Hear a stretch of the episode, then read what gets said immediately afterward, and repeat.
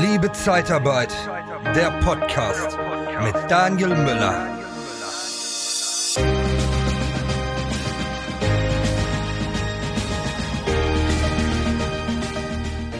Ja, ich hatte ja schon in einer der letzten Podcast-Folgen über das Auswahlverschulden gesprochen.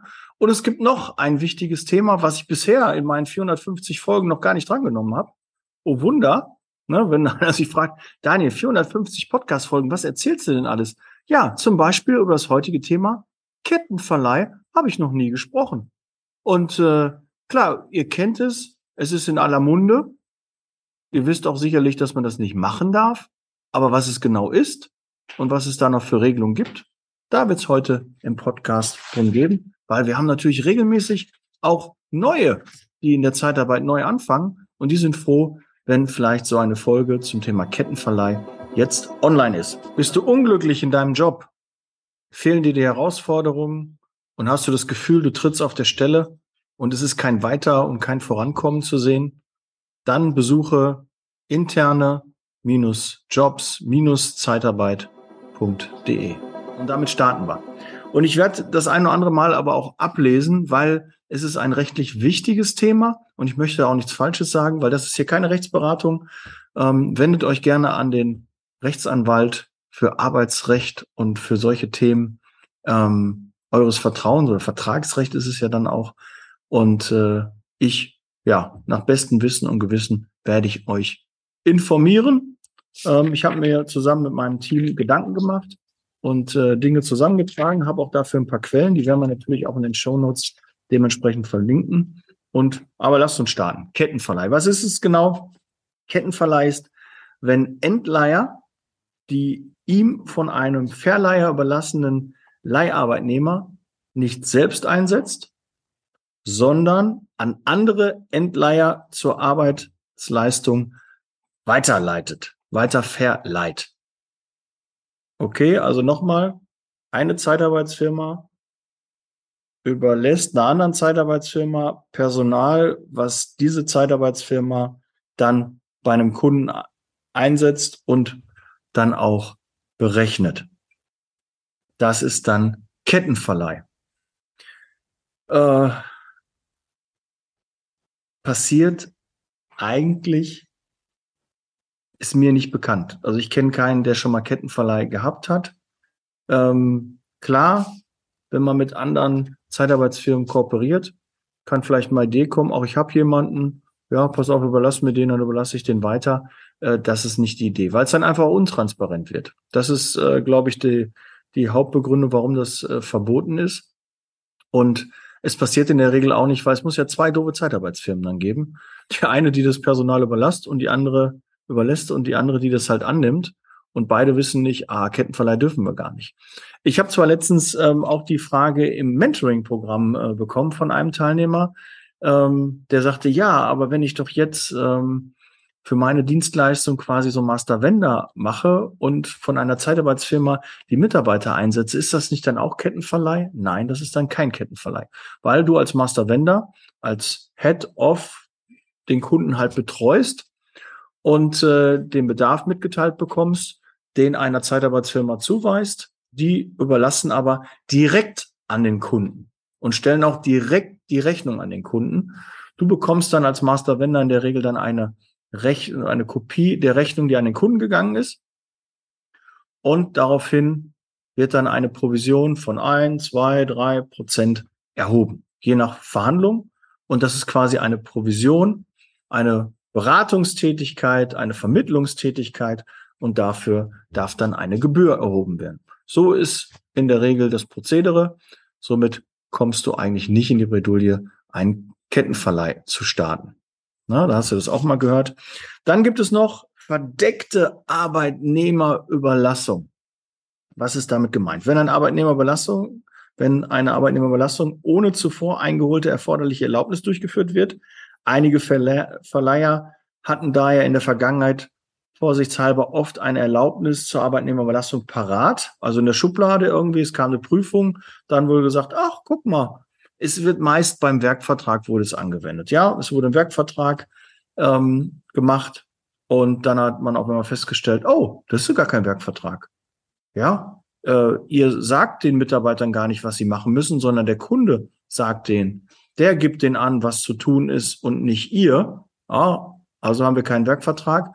Und dann haben die gesagt, okay, guck mal, ich habe die Erlaubnis zur Arbeitnehmerbelastung und äh, so konnte, falls gegen sie wegen verdeckter oder illegaler Arbeitnehmerbelastung äh, ermittelt werden sollte, konnten sie das halt rausholen.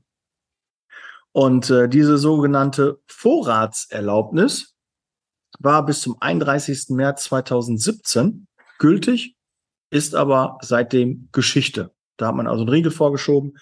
Wie ich finde, auch sinnvoll. Wir durften damals, also ähm, bei meiner letzten Firma, wo ich 14 Jahre war, äh, wurde von der Geschäftsleitung gesagt, kein Werkvertrag. Und ich bin auch die letzten 14 Jahre damit sehr, sehr gut gefahren. Es hat immer geklappt. Ich äh, kam immer um meinen Werkvertrag rum, weil ähm, oft über die Zeitarbeit das nicht abbildbar ist. Wirklich, also die Bedingungen eines Werkvertrages, wirklich, wenn man den zu 100 Prozent auch lebt, wie der Werkvertrag vorgesehen ist, kriegen wir das in der Zeitarbeit nicht hin. Meine Meinung, straft mich gerne Lügen, aber es geht auch anders und ist auch, äh, finde ich, der bessere Weg, ehrlicher, ja, transparenter und äh, so ein Werkvertrag ist immer irgendwie, vor allen Dingen auch die Vergleichbarkeit für zum Beispiel. Ich konnte nie mit anbieten, wenn jemand anders sagt, okay, wir machen das im Werkvertrag, dann war ich raus, da konnte ich nicht mitmachen, weil ich konnte es nicht errechnen. Und man kann auch mit einem Werkvertrag ähm, halt auf die Nase fallen, ja, wenn man falsch kalkuliert. Also kann den auch nicht jeder. Und da sehe ich dann auch die Gefahr. Aber ich kenne auch zahlreiche Firmen, die mit einem Werkvertrag über Jahre sehr, sehr gut gefahren sind und äh, damit auch gutes Geld verdient haben. Aber ich kenne auch welche, die sind damit auf die Nase gefallen und haben da richtig drauf gezahlt. Aber es ist in der Zeitarbeit verboten. Es war eh schon immer verpönt. Und ähm, ja, gerade diese Vorratserlaubnis, ja, dass man einen Werkvertrag anwendet und dann nachher sagt, doch, wir können auch Arbeitnehmerüberlassung machen, wenn das nicht in Ordnung war, was wir gemacht haben. Äh, das geht nicht mehr. Das seit dem 31. März 2017, wie ich schon sagte. Gibt es eigentlich gute Fachbücher für die Zeitarbeit? Selbstverständlich. Truchsess und Brandl, die führenden Berater der Personaldienstleistung in Deutschland und Österreich, haben vier Bücher geschrieben. Geeignet für Einsteiger und auch für erfahrene Branchenkenner. Informiere dich jetzt unter www.shop.truchsessbrandl.de oder auf Amazon. Truchsess und Brandl. Kunden, Bewerber gewinnen. Ähm, dann gibt's die Drehtürklausel. Vielleicht hast du damals von Schlecker mitbekommen. Das war, glaube ich, schon zwei, 2011, glaube 2010, wo das äh, aufgekommen ist. Und zwar ist mir bekannt, dass Schlecker Mitarbeiter gekündigt hat und danach über eine eigene Zeitarbeitsfirma, die sie ins Leben gerufen haben, die Mitarbeiter günstiger überlassen haben. Ja, günstiger überlassen. Das bedeutet, der Arbeitgeber hat einfach sich Geld gespart und hat halt entschieden, okay, ich kündige die und setze die günstiger über die Zeitarbeit ein. Das funktioniert nicht. Also deshalb muss in jedem Personalfragebogen und in jeder Einsatzmeldung immer wieder auch gefragt werden, lieber Kunde, lieber, also lieber Mitarbeiter, den können wir ja eher dann fragen, hast du die letzten sechs Monate bei diesem Kunden gearbeitet? Und wenn das der Fall ist, muss er mindestens das gleiche verdienen, was er vorher verdient hat. Das ist dann möglich. Aber die Gefahr ist halt, ne, wie, wie kontrolliere ich das? Stimmt das? Ähm, aber du musst dich auf den Mitarbeiter verlassen. Ja, der ist ausschlaggebend. Und wenn du darüber in Kenntnis gesetzt wurdest, dass er davor schon bei diesem Kunden eingesetzt war, dann Obacht. Entweder darfst du ihn dort nicht einsetzen, weil du die Infos nicht hast. Und wenn du ihn einsetzt, muss er mindestens er kann auch mehr verdienen, aber das gleiche verdienen, was er vorher verdient hat. Weil das ist halt die Idee dieser Drehtürklausel, dass es nicht untergraben wird, dass auf einmal so ein Preisdumping dort gemacht wird. Ja, dann über die Zeitarbeit verdient ein Euro zwei weniger. Das geht nicht. Nach sechs Monaten ist es was anderes. Dann geht es auch. Dann kann er dort eingesetzt werden, wie du möchtest. Auch zu weniger, auch äh, noch trotzdem zu besseren Konditionen, wie du möchtest. Aber mindestens sechs Monate darf er dort nicht tätig sein. Und äh, ja, ich will jetzt hier, ich weiß jetzt nicht, wie, wie das bei Schlecker da gelaufen ist. Ich weiß aber auch, dass es genügend andere Unternehmen schon im Vorfeld gab, die auch ein ähnliches System gepflegt haben, ja, die irgendwie auch Arbeitnehmerüberlassung gemacht haben, um sich Kosten zu sparen, um Mitarbeiter günstiger einzusetzen. Und das ist halt auch ein Punkt, äh, wo ich auch, wenn ich das mitbekomme, auch klar gegen vorgehe, weil das macht den Ruf kaputt. Und das ist, kommt auch nicht gut bei den Mitarbeitern an. Ja, du hast vorher bei der Firma gearbeitet, jetzt kündigen die dich und machen das über die Zeitarbeit und dann verdienst du einen Euro, zwei weniger oder schlechtere, Rahmen, schlechtere Rahmenbedingungen.